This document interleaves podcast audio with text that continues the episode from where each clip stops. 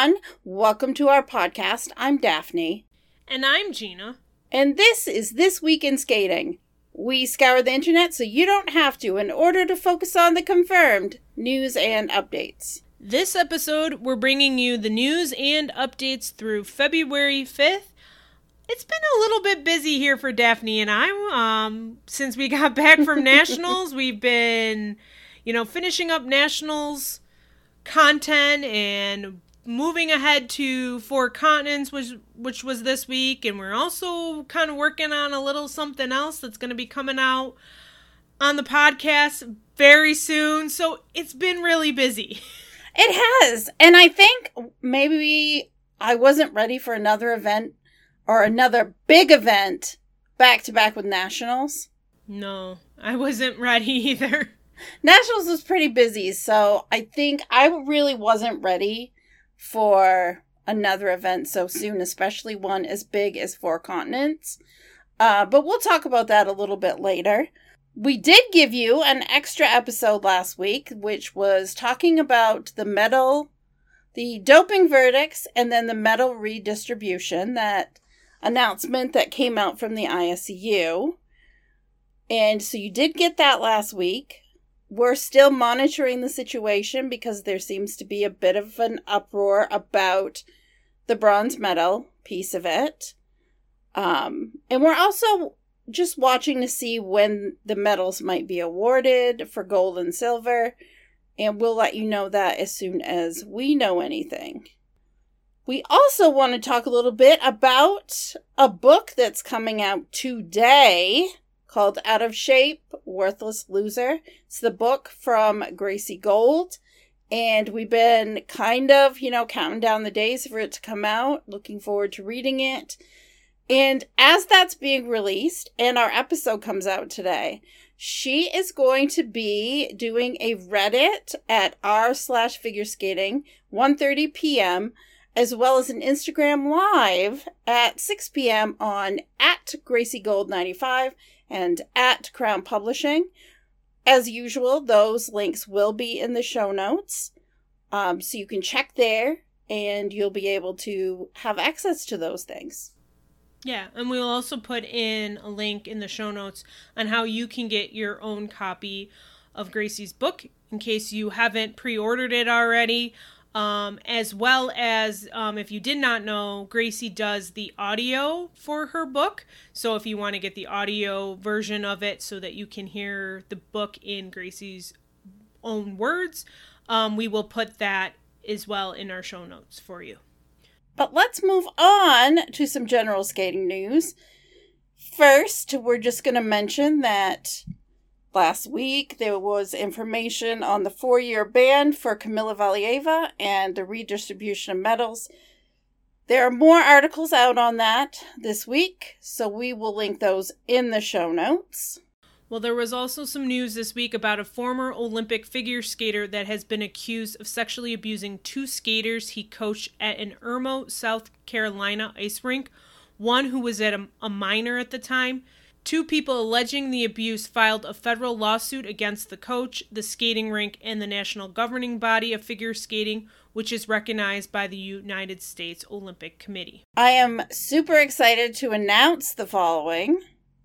The first international solo ice dance event is going to take place, and it's in conjunction with another event that's been around for quite a long time, so I'm excited for this. So, many of you, if you follow ice dance, probably are aware of the Edward G. Picken Dance Classic. It's been around, you know, for, for years. And uh, it's taking place April 25th through the 28th in Reston, Virginia. Also being held at the same time is this international event, the Washington Picken International. It's going to be held at the same time. It's really exciting for the solo dancers, I'm super stoked for them. And yeah, it's really exciting. I think Melanie is going to be the official photographer at that event. So hopefully we'll have some great photos. Yeah, and we'll have to hear who are what solo dancers are going to be competing at that event. But it's exciting that there's finally a competition on the calendar um, for an international event. Absolutely. Well, U.S. Figure Skating announced its team for the World Junior Championships. For the men, Daniel Martynov and Jacob Sanchez. Josephine Lee and Sherry Zhang for the women. Olivia Flores and Luke Wang, Naomi Williams and Lachlan Lewer, Adele Zhang and Andy Dang for pairs, and for dance, Leah Nessett and Artem Markelov, Eliana Peel and Ethan Peel, and Yali Peterson and Jeffrey Chen. So, moving on to our event results and discussion. So, as you know, Four Continents took place last week. Uh, several people on social media mentioned it would have been cool if Ilya had competed here since it was 25 years of the Four Continents Championships and his mom won the inaugural event 25 years ago. However, um, Ilya was not there, so so I'm not sure about Gina, but I did not get a chance to watch as much of this event as I normally would. I was tied up, and I know you were tied up as we're prepping for something we're going to be doing uh, tomorrow. So I don't have a lot of firsthand knowledge, having seen the program. So basically, this four continents recap will not be as detailed as we normally like to go because we just the time wasn't there. To, yeah, and also it also didn't help that it was in China again. So mm-hmm. trying to watch stuff live again, it was either early in the morning or overnight hours. Um, so it just didn't really work with schedules for us either. Yeah. Um, I did tr- go back on Peacock and I have started to watch some of the replays, but again, I wish I was able to see more of it mm-hmm. so that we could give you a detailed thing. Again, as Daphne said too, we were we're working on something here too that was an additional thing on top of what we already are doing. So, um, but yeah, for the men, I mean, who who else can we mention but Yuma Kagiyama? He's uh, back, uh, and I'm back. looking forward to seeing him in Montreal um, in just yeah. a couple weeks. Um, while he's not perfect, he continues this comeback season, but he won here by like 23 points. And again, um, I just, you know, he just has so much fun out there. I know it's it's not an easy to be doing, you know, two programs with the technical content that he does, but he just looks like he has a good time out there. The smile on his face he's just fun to watch. So I'm again looking forward to watching him at Worlds. Silver medal went to Shun Sato. Um, Korea's Junhwan Cha was second in the free skate, but finished third overall. Sota Yamamoto ends his season with a fourth place finish. Boyang Jin, the hometown favorite, um, lots of toys thrown on the ice for him after his performances. And we did see um, Wesley Chiu and Roman Sadovsky for Canada. And Canada hasn't named its world team for men, and I believe they have two spots, right? They do. So we're thinking Wesley and Roman will be named to Worlds for Canada. Well, I think that their results at this competition make the case for it, but we'll see. I'm not 100% sure, but you know, Skate Canada will make a decision sometime soon. I'm I hope and we'll have that information. I think it's interesting that we had 3 Japanese men in the top 4. So it just goes to show honestly the depth that Japanese skating has at this time. Yeah. And yeah, only and you... Yuma is going to Worlds. Shun Sato and Sota Yamamoto, this ends their season. Right.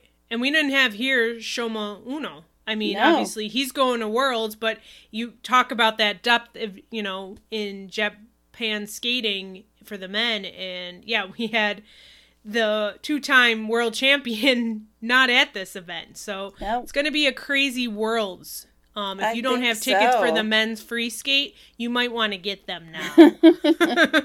Moving on to the women, Mone Chiba won the short program and the free and finished about 10 points ahead. Not a clean skate, but it was a decent skate for her.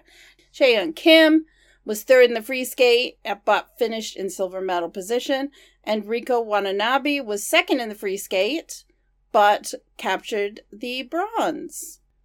One of the big uh, stories of this competition was Ava Ziegler, who ends her season with a fourth place here. She was less than a point off the bronze medal. And I don't think USFS has named their alternates yet, but I think a strong case can be made for Ava to be one of the alternates for Worlds in case anything should happen to Isabeau or Amber. Yeah, and I know a lot of people were like posting on social media was it really worth it for her to skip out on nationals and just focus on four continents? And I think in some of the mix zones I was seeing, she basically said she was, I don't know if it was an injury or she was not, you know, illness there right before nationals. So not doing two competitions was good for her, that it was basically allowing her to focus just on one, which was, you know, four continents. And I mean, a fourth place finish um, in an ISU championship event, her first, um, I think is pretty, I think she should be pretty happy with that. Um, yeah, she was in medal contention after the short program. She was third, um, but, and just missed it by a point. But I, I would still be, I think her team did make the right decision, and I would be pretty happy with that ending result for her season. Definitely. So let's move on to the pairs. Well, Deanna Stellato Dudek and Maxim Deschamps won their first ISU International by eight points, and they are looking ready for Worlds. Um, I just want to say that you know this is like I feel like she's checking things off in her return, you know, to competition um, since she came back how many years ago and, and has now been focusing on pairs. I feel like, okay, I've accomplished that. I've accomplished that. I think the world's winning a world championship is like her biggest thing, and I think she's just she's so close now. So I'm I'm looking forward to seeing her at Worlds, um, both of them at Worlds, and hoping, you know, to see her on that podium at Worlds. Riku Miura and Ryuichi Kihara, we got to see them for not really for the first time this season, but since early because they were at Autumn Classic. Um, but you know they've been absent for the past. Injury kept them out, and they really didn't show their best here. No, and they were third in the free skate, but did win the silver medal, and they've only been practicing for a few weeks after being out for this injury. So, hoping, you know, that with some a few weeks between four continents and worlds now that they'll be looking in better shape for the world championships. Ellie Kam and Danny O'Shea of the US who competed in nationals the week before and won their first national title as a team. They had some problems on their throws, but finished second in the free skate to pull up from fourth to the bronze medal position.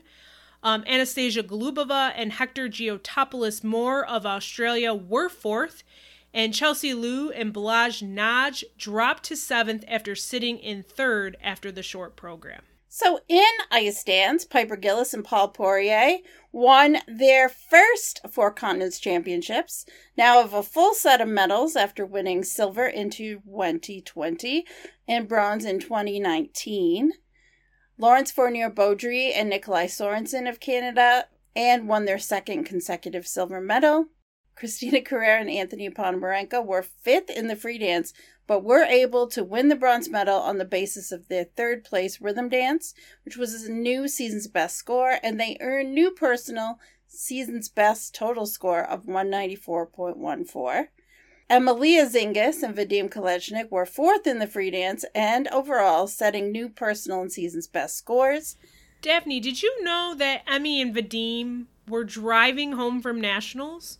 And found out they were going to four continents. Yeah, they were leaving the next morning. Oh my gosh. So we, we we've been talking about, you know, the skaters who went from nationals right to four continents, but just imagine driving home thinking you're going home and then being told, no, you're flying out to Shanghai the next morning. um, obviously, they were replacing Madison Chock and Evan Bates, who did withdraw after Nationals because they were still battling the illness um, that they had at Nationals. So, but yeah, it was incredible to have good skates after finding out you're going at the last minute. Yeah.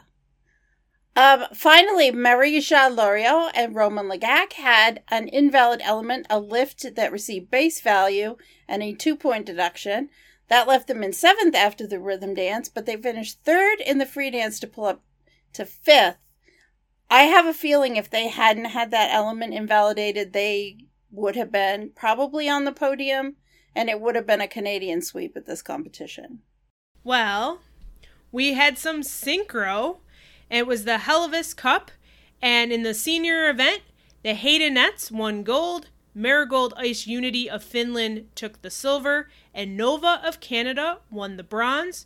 In the junior event, Elite won gold, and Skyliners won silver, and Les Supreme of Canada won the bronze.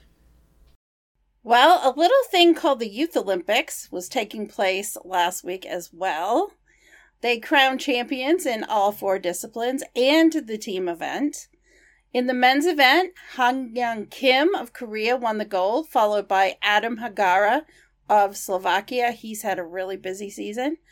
He took silver, and Yan Hao Lee of New Zealand won the bronze. It was the first Olympic medal in figure skating for New Zealand. The women's event, no surprise, Mao Shimada followed by Gia Shin back to back on the podium. I feel like they've been doing this a lot lately.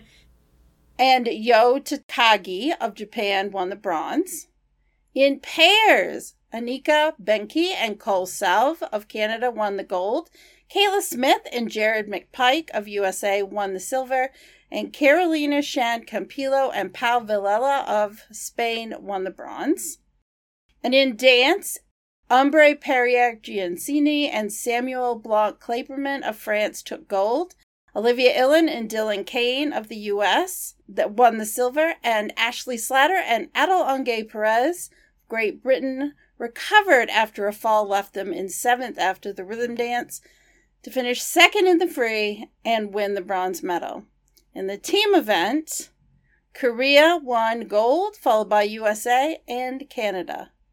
And I should mention that any of the U.S. athletes that went to this competition could not compete at nationals, so they all missed nationals. And uh, yeah, so that is the result of Youth Olympics. Yeah, and um, there were quite a few skaters, I believe, that were the flag bearers at the closing ceremony. Yes. I know I saw a lot of that on social media. So I hope everyone had a really good experience. It sounds like, from what I saw on social media from their posts and stuff that they really enjoyed themselves. So, um, yeah, I, I would look forward to talking to some of them um, once they get home or if they are already home um, about what their experience was like. Yeah, I know that Ash and Adel were getting celebrated and were the flag bearers for Great Britain in the closing ceremonies, and they were super excited. Their coach and them, they were both posting all over social media about the the excitement of being named the flag bearers. So it was great to see. Oh, and at the Bavarian Open, senior winners include Denis Vasiliev of Latvia in the men's event, Livia Kaiser of Switzerland in the women's event, Daria Danilova and Michelle Tsiba of the Netherlands, and Jennifer Jans van Rensburg and Benjamin Steffen of Germany in ice dance. Results from the junior, advanced novice, and intermediate novice are linked in our show notes.